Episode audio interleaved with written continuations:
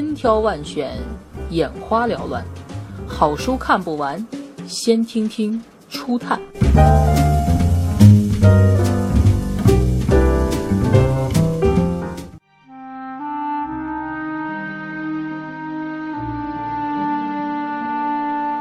一日长于百年，作者吉尔吉斯斯坦作家钦吉斯艾特马托夫。观众总是喜欢探讨和想象宇宙，大量科幻形式的作品用刺激感或前卫科技重新定义这个空间，让无形变成有形，无限变成有限。但回归到人文作品的核心，一部优秀的作品最终呈现的必然是人。自身的有限性、脆弱、微不足道、充满缺陷。艾特马托夫的小说《一日长于百年》，便通过一个关于宇宙和草原会让战的故事，把当时社会的悲哀与渺小表现出来。如果要理解《一日长于百年》，那么首先要理解作者所设置的两个声部。小说讲述了两个相距遥远的地点。地点之一是在一个草原会让站，主人公叶吉盖在板道房里等待着下一辆列车的抵达。另外一个地点则设置在大气层之外的均等号空间站，由当时的超级大国美国和苏联共同建造，并取名均等号来反映二者绝对公平的合作原则，但其目的只是为了在外星球。争夺矿藏资源。接着，在这两个地方分别发生了一件事情，打破了原有状态。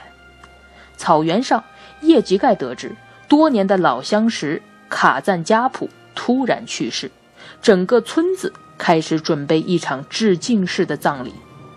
同时，在大气层外，均等号的宇航员和地球失去了联系。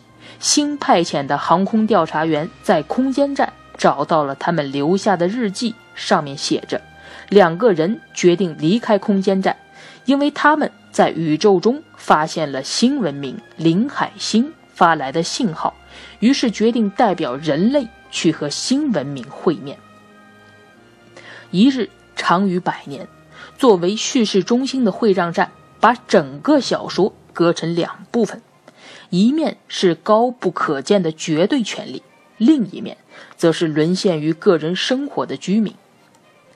无知意味着对待未来事物的两种状态，它可能是难得的契机，但在这部小说中，无知成了集体统治的机制和社会手段。草原上的居民虽然居住在国家内，但丝毫没有公民的存在感，仿佛被整个国家放逐隔离，在一个真空地带过着自己的日子。可能唯一能体现他们与国家之间联系的，只剩下劳动。他们像个工具扳手一样，每天为铁路服务。无知限制了他们的行动与思考。尽管他们依然保留了一颗善良的心，但善良无助于拯救平庸。美苏联合委员会正在上演一出自娱的悖论，那里呈现出无知的另一种状态。发现先进文明林海星的消息被严密封锁。一番讨论后，委员会做出了如下决定：前均等号宇航员不得返回地球，他们是地球文明不欢迎的人。向林海星的人宣布拒绝建立任何形式的联系，因为这不符合当前人类社会发展的历史经验。警告原宇航员及外星人不得进入地球外围空间。立刻实施代号为“环”的宇宙行动，用火箭与核激光武器击毁任何敢于靠近地球周围空间的物体。艾特马托夫形容道：“他们所做的这一切都是为了阻止世界意识的崩溃。这揭示了一个恐怖又现实的状况：无知成为了构建社会的核心，愚弄居民，让他们放弃探索其他世界的可能性，借此。”将居民束缚在地球上，服务于强加的星球意识，依靠封锁信息。委员会的人将所有关于未来发展的可能性限定为地球上的可能性和历史经验，地球也从一颗宇宙中的行星变成了由权力机构所操纵的牢笼。星球是如此，国家也是如此。艾特马托夫借此对美苏政府进行了尖锐的讽刺。除了现实与未来，作者通过神话、宗教和现实的交错，描绘人性深处的另一种物质。